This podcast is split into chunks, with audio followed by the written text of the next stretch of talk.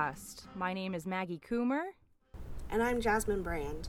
And this is the podcast where we are attempting to tame nostalgia one true story at a time. I'd like to tell you a little bit about ourselves. Uh, first, um, I graduated with a bachelor's degree in history in 2012. I sort of putzed around in different industries for the next several years and finally landed a job in my field of study uh, last year working at a historic site, uh, which is where I met the lovely Jasmine Brand. And I graduated with my bachelor's in 2017 in history with a little bit of politics and had a few other educational pursuits while living in England. I moved to Nashville in 2018 and started working in my field where I predominantly look at African American history around the time of the American Civil War. In fact, I'm writing a book for Vanderbilt Press that should be released sometime next year, and I will update you all with those details when they come. So let's talk a little bit about why we're why we're doing this. Nostalgia uh, is a is a crazy beast, and it's typically defined as a sentimental longing or wistful affection for the past, typically for a period or place with happy personal associations. Uh, so Jasmine and I are both history obsessed. We are attempting to make a career out of this. And so the purpose of this podcast is really to help our listeners develop a more complete picture of the past. And you know, this can certainly get a little a little rough, you know, when you when you challenge your preconceived notions of a particular period in history or particular uh, historical figures, that can be challenging. Uh, however, we're here to have fun. We're here to maybe help you learn something, help maybe we'll learn something, and uh, you know, just to, to talk about our passion, which is uh, which is history. So, welcome everyone. Uh, thank you so much for joining us.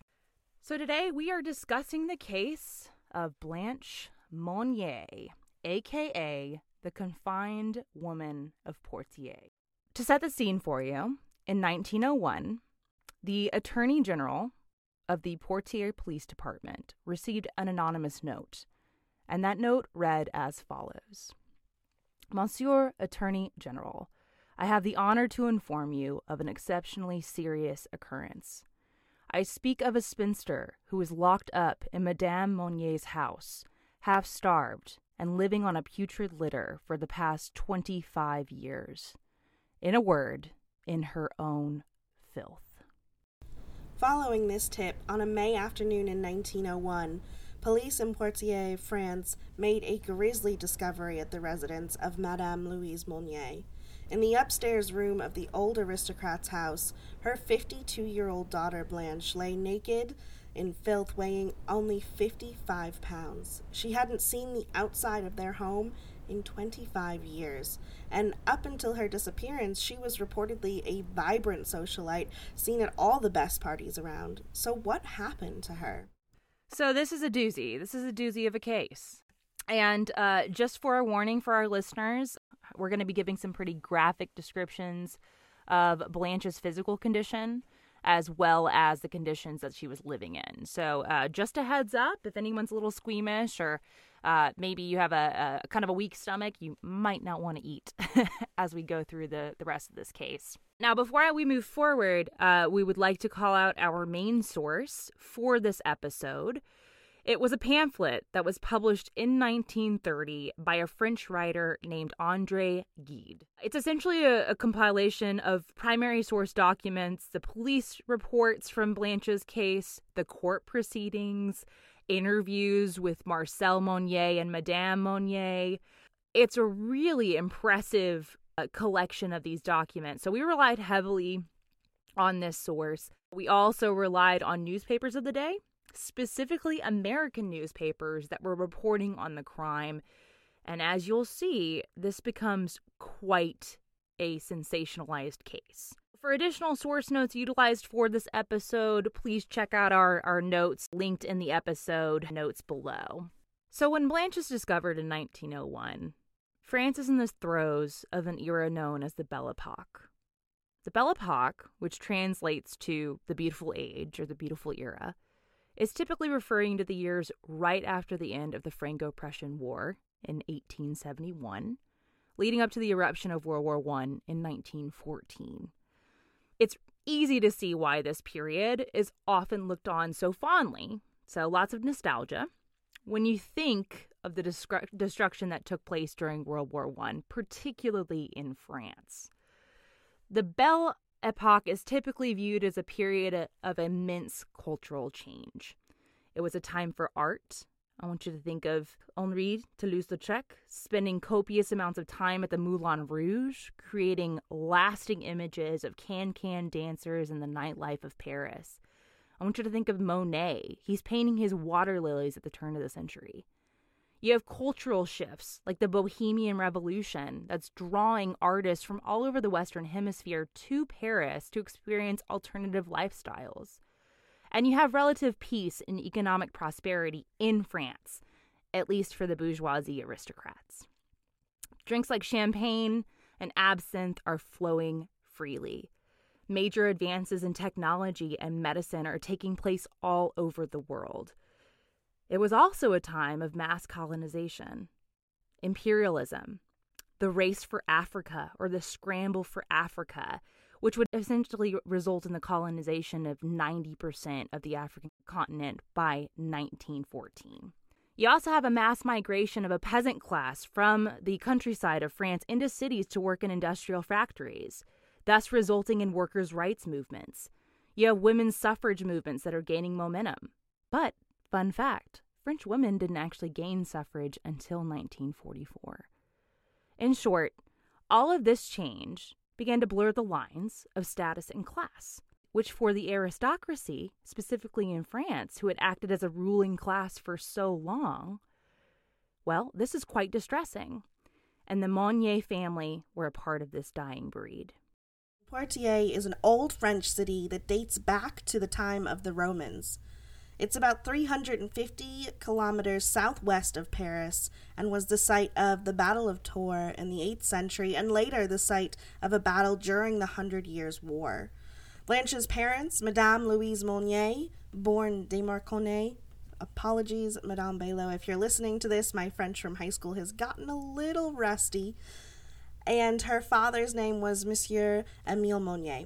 Emile was the head of the local arts faculty in their hometown, but passed away in 1879, just four years after Blanche would be confined. Madame Monnier, however, was incredibly well established, her family claiming to be from Poitiers for quite a long time.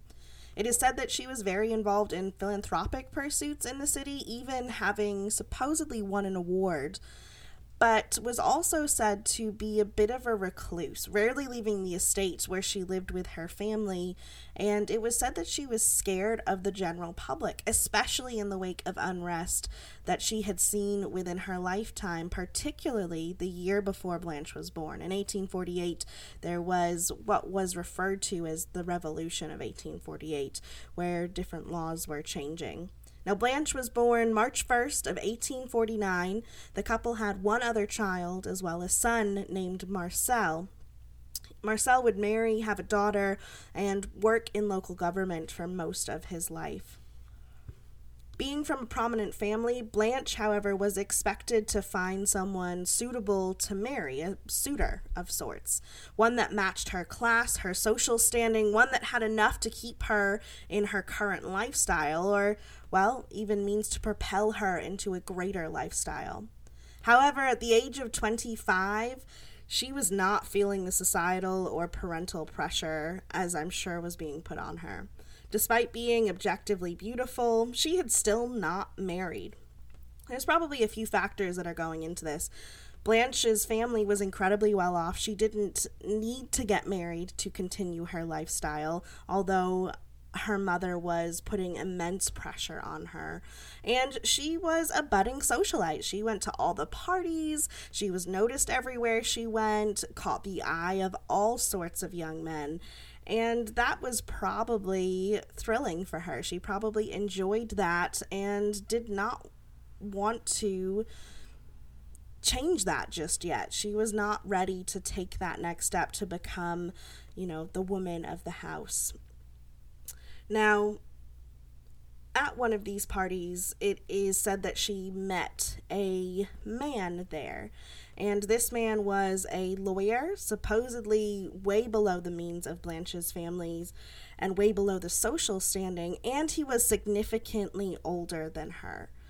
Now, I have to throw in here that it is ironic that the family did not approve of this man, considering that Marcel, her brother, was also a lawyer. He referred to himself as a doctor of law, although he did not practice. And so Blanche could not see the problem here. She had fallen in love and was reported being very intimate with this man, who I have not been able to find the name of. He is shrouded in mystery. There are many theories surrounding why Blanche's confinement began. Among those theories, where Blanche became intimate with this with this lover, and uh, there was a, a, a quote unquote illegitimate child that resulted from their relationship. There are very few things that an unmarried aristocratic woman could do worse than having a child out of wedlock. So one theory is is Madame Monnier and Marcel meet Blanche at the top of the stairs uh, when she comes home from a date with her lover one night, and they lock her in the attic in an attempt to confine her until the child could be born and Madame Monnier could quote unquote do away with the child, whatever that means. Another theory is that Blanche, she was headstrong. She wanted to marry who she wanted to marry and this is the man that she chose. Her mother, outraged at the thought of her daughter marrying below her social standing, confined her to the attic in an attempt to wear her down. However, Blanche proved to be much more stubborn than her family could have ever imagined. So let's fast forward back to 1901. When Madame Monnier and Marcel finally agree to take the police superintendent to Blanche's room, the police are horrified by what they see. And they call in a judge named Dufresnel, who sends Blanche to the hospital immediately. In the attic, there were padlocks on the outside shutters of the room's one window. The window had been sealed with weather stripping to prevent any outside air from penetrating the dark, putrid environment of Blanche's cell. At the foot of Blanche's bed, there was a hole in the floor that was chewed by rats. The air is described as being so foul that the police had to halt the investigation until the room could be cleaned. Blanche was taken to the hospital immediately, and the investigation ensued once the room was sanitized enough that investigative officers could stand it. So the police made an inventory of the room, and Jasmine is going to share that with us now. The report filed May 25th lists the following items that were confiscated from the Monnier house one quilt partially rotted, a rotted pillow adhering to it, as well as a diverse other bits of rags joined to each other by feces, scraps of food of all kinds, mixed with a great quantity of insects. A great deal of other rags and blankets, including one bed sheet folded into eights, on which rested part of the victim's body various food debris, one straw mattress, partially rotted, two shutters connected by a chain and held together by a padlock, one trunk into which the police placed 37 volumes found on the shelves of her room, one student's basket containing notebooks, a great quantity of notes written in pencil. The same trunk they placed a padlock with a length of chain attached, two statuettes of the Virgin Mary, one doll's head, one rosary, one coin, five pencil stubs, and they also took the entire door to the victim's room. They said it had been recently repaired, which I find just an interesting note that they made. They also took one jar containing insects that they said represented 5 to 10% of those found on her bed, just on her bed and one piece of wallpaper containing the words, Some of the children there are, some of them who are much preferred. Blanche's physical description is equally startling. The condition of her body and hair is described as 55 pounds, unwashed, crawling with lice, bugs, and vermin. Around her body was a, quote, sort of crust made from excrement, scraps of meat, vegetables, and rotting bread. When they got when Blanche got to the hospital, they shaved her head, and the, the braid that they shaved off weighed just under four and a half pounds. I have a quote of what her hair looked like. Her hair formed a dense mass, more than a meter in length, 30 centimeters wide, and 4 to 5 centimeters thick. It was a thick matting, made up of hair mixed with excremental matter and scraps of food. The odor given off by this mass was so ghastly that doctors authorized the people present to smoke cigarettes. Which I'm like, thanks. They were probably already doing that, considering it was 1901. Uh, but you get the point. I think how the police describe the rest of the house is very telling in this case. It says a lot about Madame Monnier. Uh, this was a very wealthy family. The rest of the house was clean and fully furnished. There were several upstairs bedrooms with made and unused beds. Now, the police interview the maids in the home. And uh, what these women have to say, it's two women, uh, unnamed, of course, right? Uh, and what these two women have to say is that they made attempt after attempt to either bathe Blanche, change the mattress that Blanche was on, clean the room, keep the door open, and they said they were met with with severe resistance from Madame Monnier. Uh, there was one description of the the bedding the only bedding they were allowed to change was one soiled cloth that was changed every 24 hours at night uh, and it was the cloth underneath uh, Blanche's bottom because she she went to the to the bathroom in her bed uh, so every 24 hours they would uh, they would remove this cloth this excrement catcher if you will uh, and that's the only thing that's being changed in this scenario in this in this room for Blanche. Madame Monnier and Marcel are both arrested the day after police found Blanche in the attic. Madame Monnier would die about a week and a half later in custody in the infirmary in prison, while Marcel is released from prison but will stand trial. The following is a little a little taste of some of the questioning that occurred at that trial. Starting in 1875, doctor observed that your sister Blanche was unable to care for herself. Her room was filthy, and your sister was dressed in dirty clothes. She was tended to by a woman named Fawzy who died in 1896. That's correct. When your sister's condition worsened, your mother had the doors locked. After the death of the woman Fawzy, there came a long line of maids who would not agree to stay in such an environment. Your sister no longer left her room. She demanded her freedom. She made appeals up to the moment when police found her in May 1901. All that is true. The chief superintendent came. You presented obstacles to his getting into your sister's room. No, but I wanted to get my mother's permission. No objection on my part.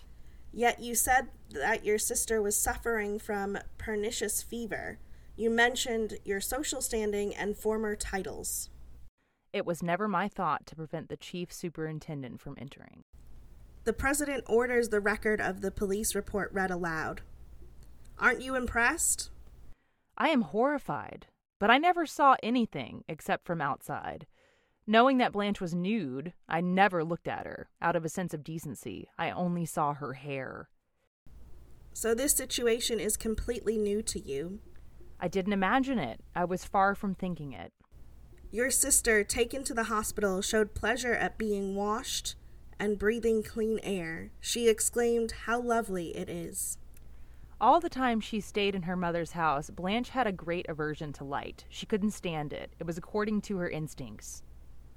You only had to show a sign of will. My mother was mistress of her household. At the hospital, it was observed that your sister was very modest, very well behaved. Why then, in that case, these measures of protection? These measures date very far back. It was my late father who started them. I saw in the file that nothing was done against her will. Yes, to avoid terrible scenes. So let's let's discuss this a little bit because it this his argument. I mean, comparatively, because there's other Q and A from prior to this, in which Marcel basically says she there's never I, I see her several times a day. There's nothing wrong with her. And yet he changes his story here. And this is somewhat akin to the just following orders defense. You know what I mean? It wasn't me. It was mom and dad. I was just doing what mom and dad wanted. Uh, I also think it's very interesting that at the end of this questioning, he throws in it was his late father who started it, as if to give it some legitimacy because the man of the house started this, and it was all to avoid terrible scenes, quote unquote, terrible scenes. What do you think? By blaming it on his parents who have passed away, neither can defend themselves, so it's the perfect defense for Marcel. The police cannot posthumously implement punishment upon his mother and father. Uh, absolutely. I agree with you there. Uh, there is one more quote from that testimony that I want to read here. It was said by the lawyer in court. It emerged from the testimony of several witnesses that your sister was often heard screaming and pleading, including clear mention of words such as police, court, freedom, and prison. On August 16, 1892, Monsieur Jacob, whoever that is, heard the following words What have I done to be locked up? I don't deserve this horrible torture. God must not exist then to let his creatures suffer in this way and no one to come to my rescue.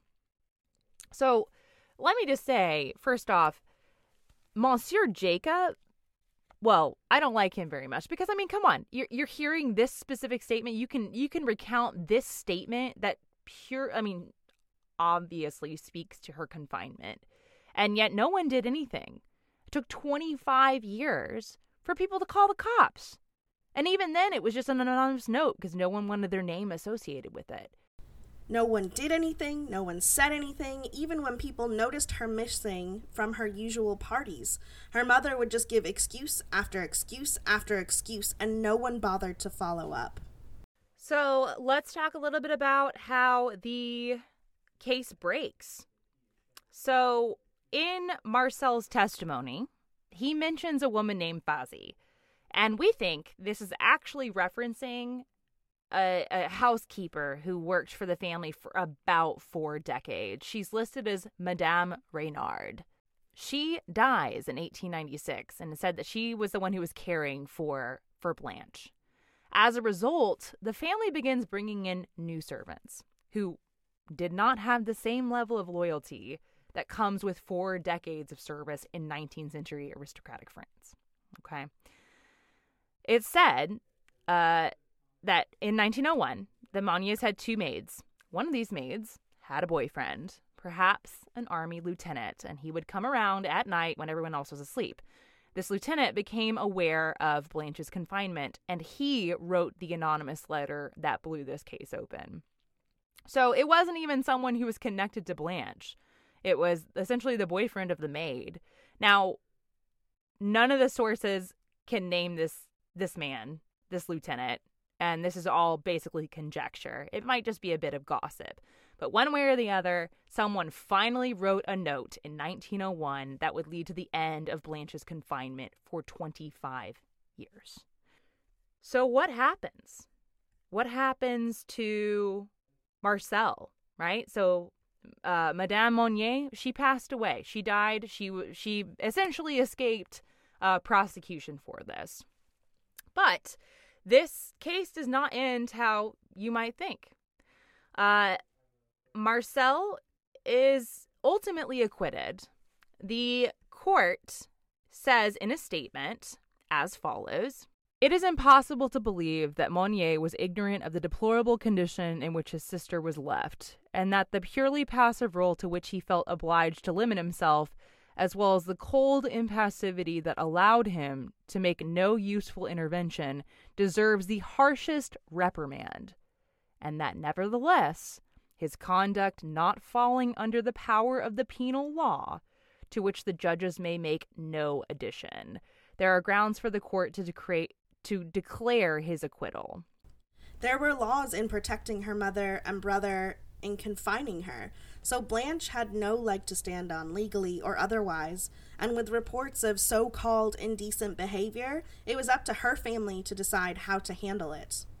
Well, it, it this is how this is how people dealt with with difficult women. Hell, this is how people dealt with difficult family members, male and female.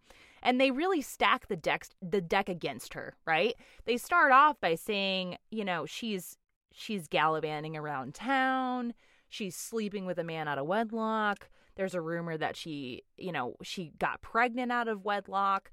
Then it's, oh, now she's insane, you know? Oh, she was uh her she was going to create a scene. Of course we need to lock her away. Uh, and I think that the resolution in this case, I mean, really speaks to that and speaks to that mindset. Back in 1901, how people were dealing with um, people who were suffering from mental illness. Uh, I think the quote uh, from the doctor uh, Lagrange, it's a psychiatrist at Poitiers Hospital. That this is the man who evaluated Blanche, and this quote was she is not in possession of her faculties. She says eccentric and discontinuous things. We have diagnosed feeble mindedness. She is insane. There is no doubt about that. Now, surprisingly, there are laws on the books in France starting in 1838. Uh, this prohibits the imprisonment of quote unquote insane people in normal jails, and this is this is pretty progressive for the time period because prior to that, you know, people who are suffering from mental illness are, are just being sent to prison. But this law is passed in 1838, which means that people suffering from mental illness are no longer to be criminalized. They're they're to be seen as medical patients. However, this isn't the case of people roaming the streets, right? For an aristocratic family, th- this is an embarrassment. This is not something you want shown to the public. And so it's not at all uncommon to throw that troublesome girl into the attic until she starts to behave or she's no longer a problem. We know how Marcel and Madame Monnier ended up, but what about Blanche? Upon her mother's death, Marcel inherits everything, including the substantial fortune. He inherits, well, everything but the specific attic apartment or attic room that Blanche was kept in. That was the only thing left to her. Blanche, when she's taken from the house, will spend some time in hospital regaining weight and her sense of humanity, and while she'll recover physically, she never recovers mentally. Unfortunately, with no family to speak of and that mysterious lover, who we never do find the name out of, only a potential reference as a count based on an obituary found with Blanche suggest that he passed away many years before, in roughly 1885.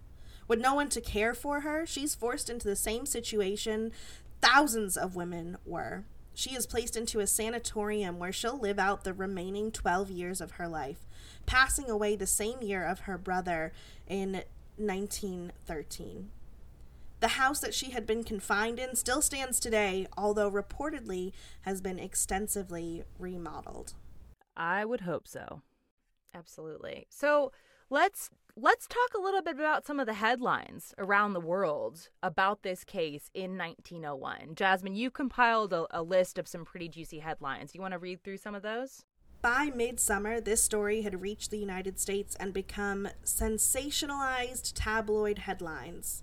Some of those headlines often accompanied images of the home or just images of French women in general and read, well, read like this French woman imprisoned for 25 years, starved, neglected, and driven almost insane by her mother. Woman kept prisoner to part her from lover. Blanche Monnier of France confined for many years. Lover was a poor lawyer. A prisoner for 25 years, strange story comes from Paris. The crime of a miserly mother, police rescue daughter, and mother dies suddenly in prison. Heartless brother caught. The horrible crime of a French woman aided by her son. She imprisoned her daughter in a kennel for 25 years, died when caught. I would hope if this case were to happen in this day and age that there would be some justice for Blanche because there is no justice for Blanche in this case. None. There's nothing. In conclusion, what are the impacts of this crime? How are things different now? There were no laws preventing the Monniers' confinement of Blanche. In fact, it was custom for insane family members to be kept away from the public by their families. The court documents state that what Marcel did was deplorable, yet there was nothing on the books to keep him in prison. Insane asylums, which were on the rise in the early 1900s, early 20th century, were typically reserved for the poor and unwanted. And they were holding pens for the mentally ill until the unfortunate people passed away, unburdening society in the eyes of many. And that's unfortunate. But it also, I think, gives us a pretty uh, startling picture of what it would have been like to be a woman suffering from mental illness in the early 20th century. You know? I mean, I think that that takes a veil away from my eyes, you know? We would like to leave you with the inscription on Blanche's wall. It read, To create beauty not out of love or liberty, but solitude forever, you must live and die in a dungeon. Thank you all so much for listening to our first episode of the Good Old Days podcast. Our regular drop days will be Tuesdays. However, uh, we are going to have a special episode this Friday uh, in remembrance of Juneteenth. We are covering the Nat Turner Rebellion. Uh, so we are looking forward to that. In the meantime, please follow us on all your socials at the Good Old Days Pod, all one word. And please reach out via email with any future episode suggestions or questions at the good old days pod at gmail.com. A big thank you to Tint Amer for the song Knowlesville, which is used as our theme song for this podcast. Bye, everyone. Bye, everyone. Thank you.